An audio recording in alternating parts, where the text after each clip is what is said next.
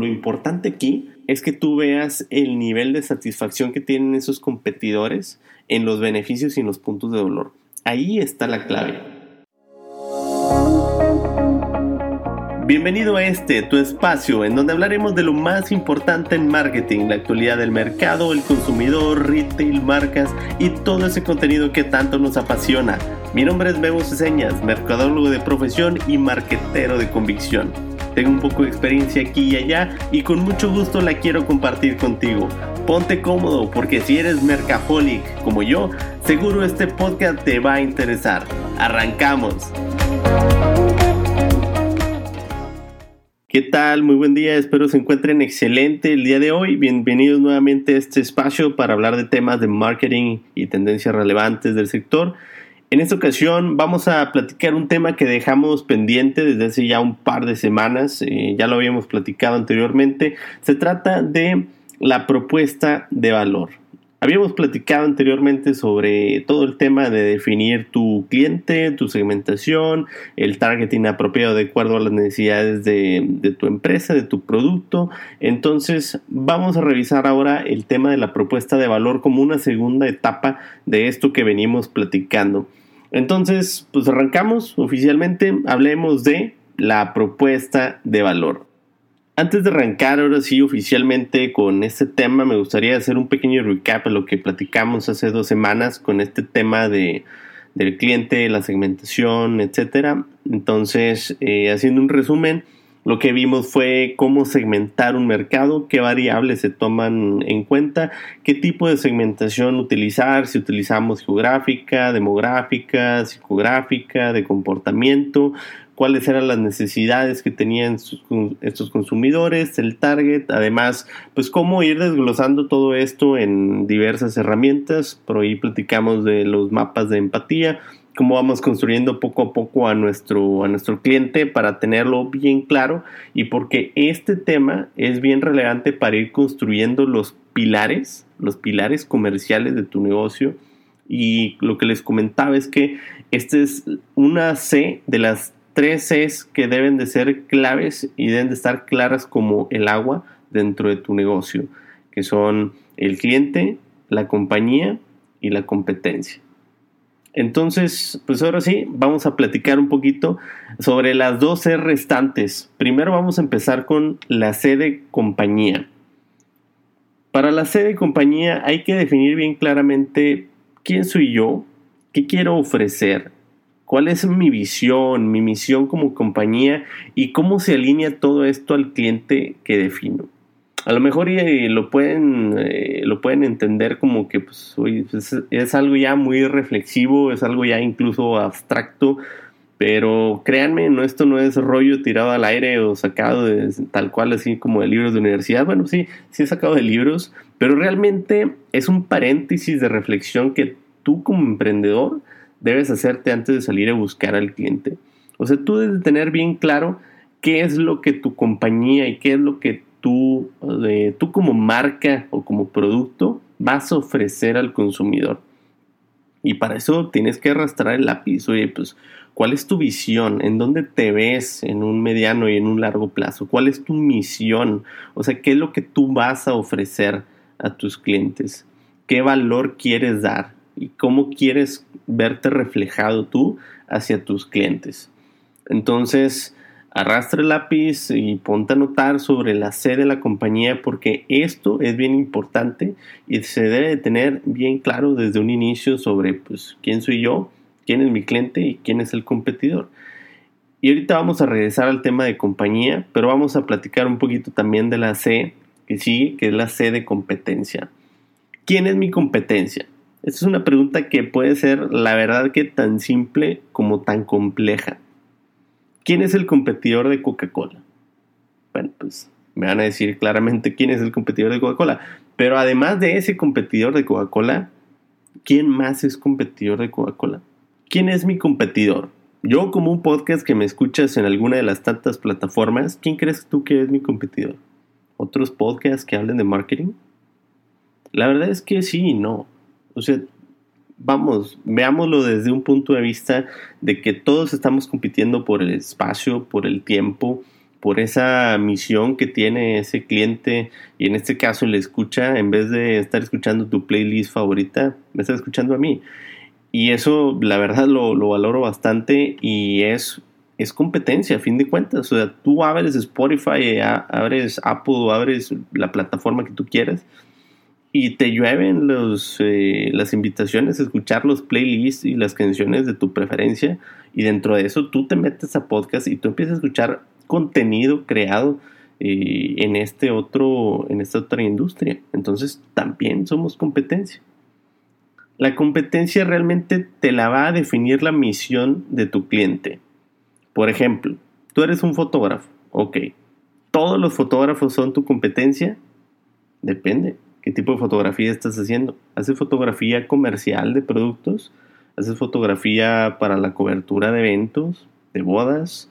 hace fotografía de estudio, hace fotografía eh, incluso hasta para políticos, que es una rama también de la fotografía. ¿Qué tipo de fotografía haces?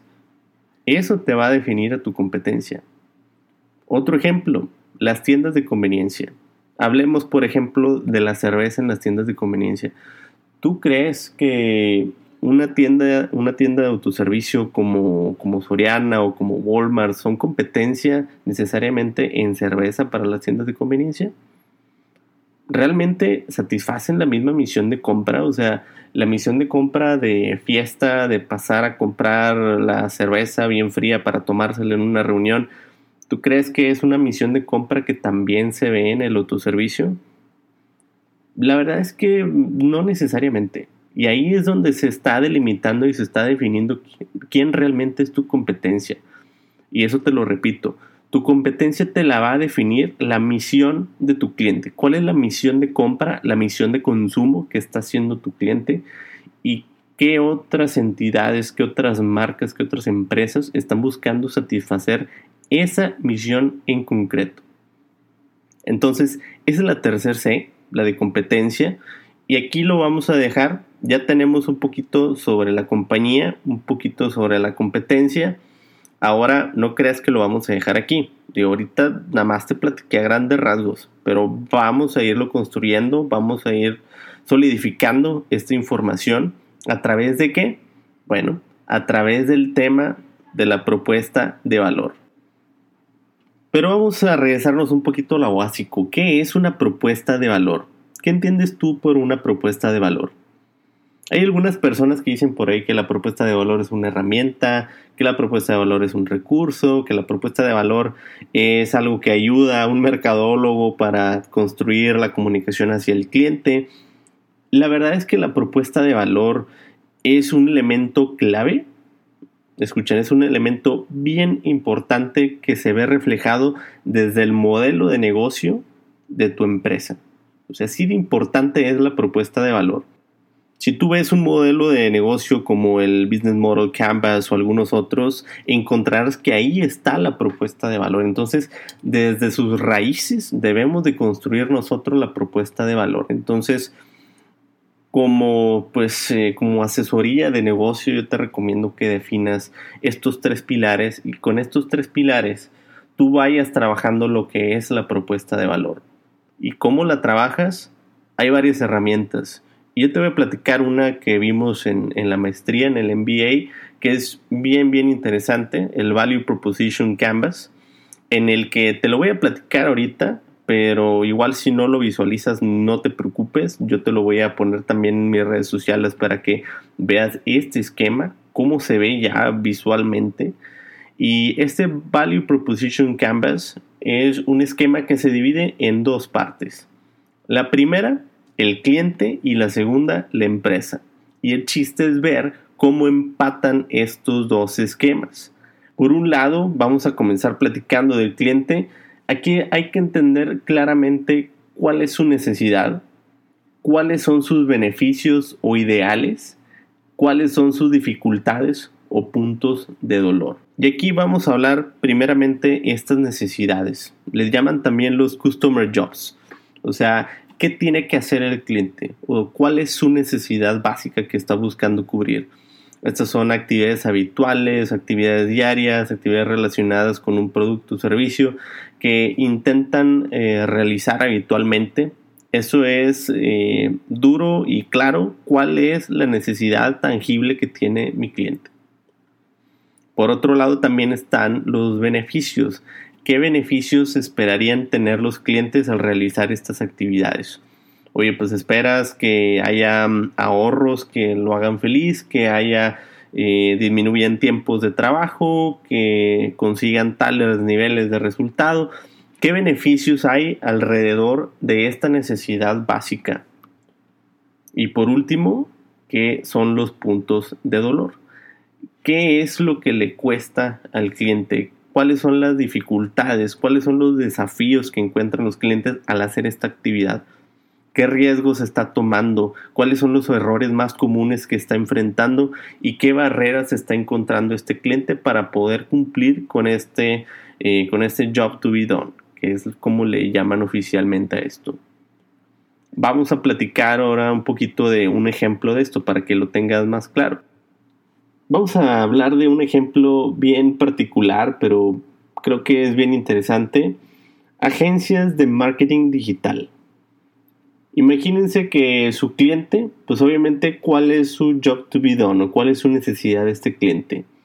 Este cliente recurre a una agencia de marketing digital típicamente porque necesita tener eh, una estrategia sólida en, pues en lo que es el terreno digital, en redes sociales, en plataformas de, de Google, e-commerce, etcétera o sea, tener su presencia digital que le permita acercarse a su cliente y con ello generar más valor para su negocio.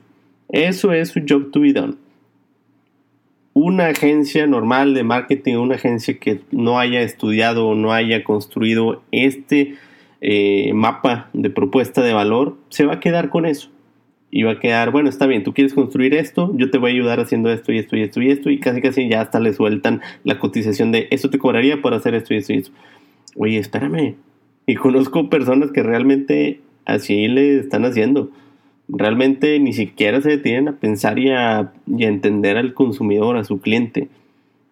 Tú quieres este, yo te cobro esto y esto y esto para llegar ahí. Listo, se acabó. Pero hay todavía mucho más allá o sea, realmente, ¿qué es lo que hay alrededor de ese job to be done del cliente? ¿Cuáles son los beneficios que él espera? Los beneficios que él no tiene pensado, pero que sí le gustaría. ¿Cuáles son esos, esos pains o esos puntos de dolor que tiene el cliente?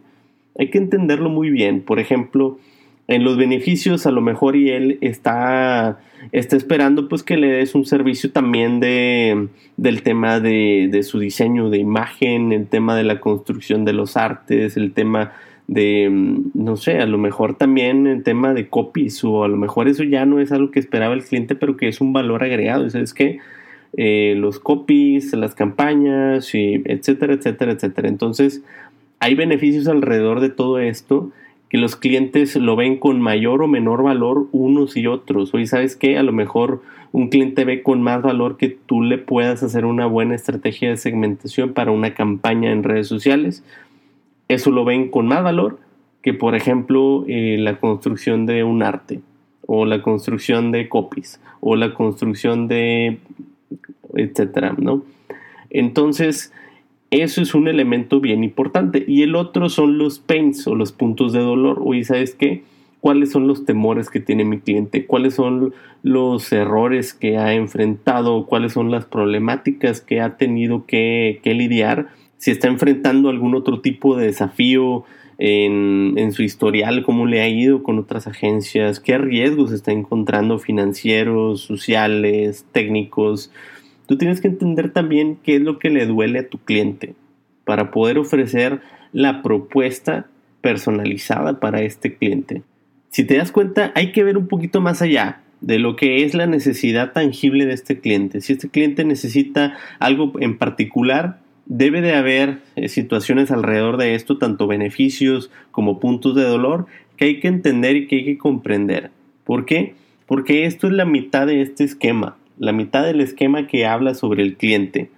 Lo que tú tienes que hacer ahora es ver cómo empata tu compañía con esa necesidad, esos beneficios buscados y esos puntos de dolor. nos trasladamos ahora a la segunda parte del esquema y ahí es donde hay que hablar sobre tu producto o servicio, qué es lo que ofreces de una manera eh, tangible, de una, de una manera fría, qué es lo que ofrece tu producto o servicio como agencia de marketing, por ejemplo, cuáles son tus servicios, sí, enlistados, sí, ofreces esto, esto, esto, esto, esto. Pero además de eso, tienes que ligar los beneficios que espera tu cliente con los beneficios que tu servicio va a brindar. Esos, eh, digámoslo así, los creadores de beneficios o los game creators en los que tú vas a ir ligando. Eh, mi cliente espera tener estos beneficios, idealmente le gustaría recibir esto, esto es lo más importante para mi cliente, Ahora, ¿cómo lo ligo acá con mis creadores de beneficios? O sea, mi servicio se va a traducir en estos beneficios y estos beneficios los voy a ligar a lo que está buscando el cliente, los voy a empatar y ahí es donde yo estoy encontrando una parte de mi propuesta de valor. ¿Cómo yo entrelazo esto para poderle ofrecer esa propuesta de valor al cliente? Por otro lado, también están los, eh, los alivios a esos puntos de dolor o los pain relievers, en el que esta propuesta de servicio que tú tienes de producto o servicio, cómo se traduce en alivios hacia tu consumidor y cómo lo entrelazas con sus puntos de dolor que él tiene ahorita. Si tiene puntos de dolor financieros, si tiene puntos de dolor técnicos, si tiene puntos de dolor de cualquier índole, cómo tú lo vas atendiendo eso punto por punto, enlistado esto, de que hoy sabes que eh, mi cliente, sus puntos de dolor son de este tema, eh, están enlistados así, y yo los mezclo con los míos y entonces me voy dando cuenta de qué es lo que le debo de ofrecer al cliente. Te fijas, esto ya es algo mucho más robusto, ya es algo mucho más pensado, mucho más elaborado con este esquema, el Value Proposition Canvas. Y te dije que íbamos a volver a tocar el tema de compañía y competencia. ¿En dónde entra aquí? Pues aquí claramente entra en el cuadrante de los productos y servicios, en donde tú como compañía tienes que meter toda tu información en ese cuadrante, tus productos, tus servicios, tu empresa, qué es lo que ofreces tú como valor agregado y la competencia en dónde va. Pues en va en, en el momento en el que tú haces un benchmark con una competencia, qué es lo que está solucionando de ese esquema que tú ves del cliente.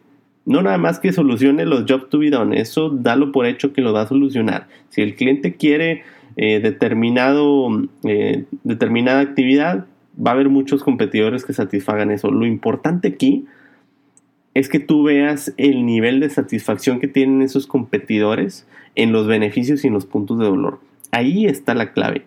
Cuando tú hagas un benchmark de, tu competencia, evalúa qué tan bien está cubriendo esas necesidades, esos beneficios y esos puntos de dolor. Velo como algo holístico.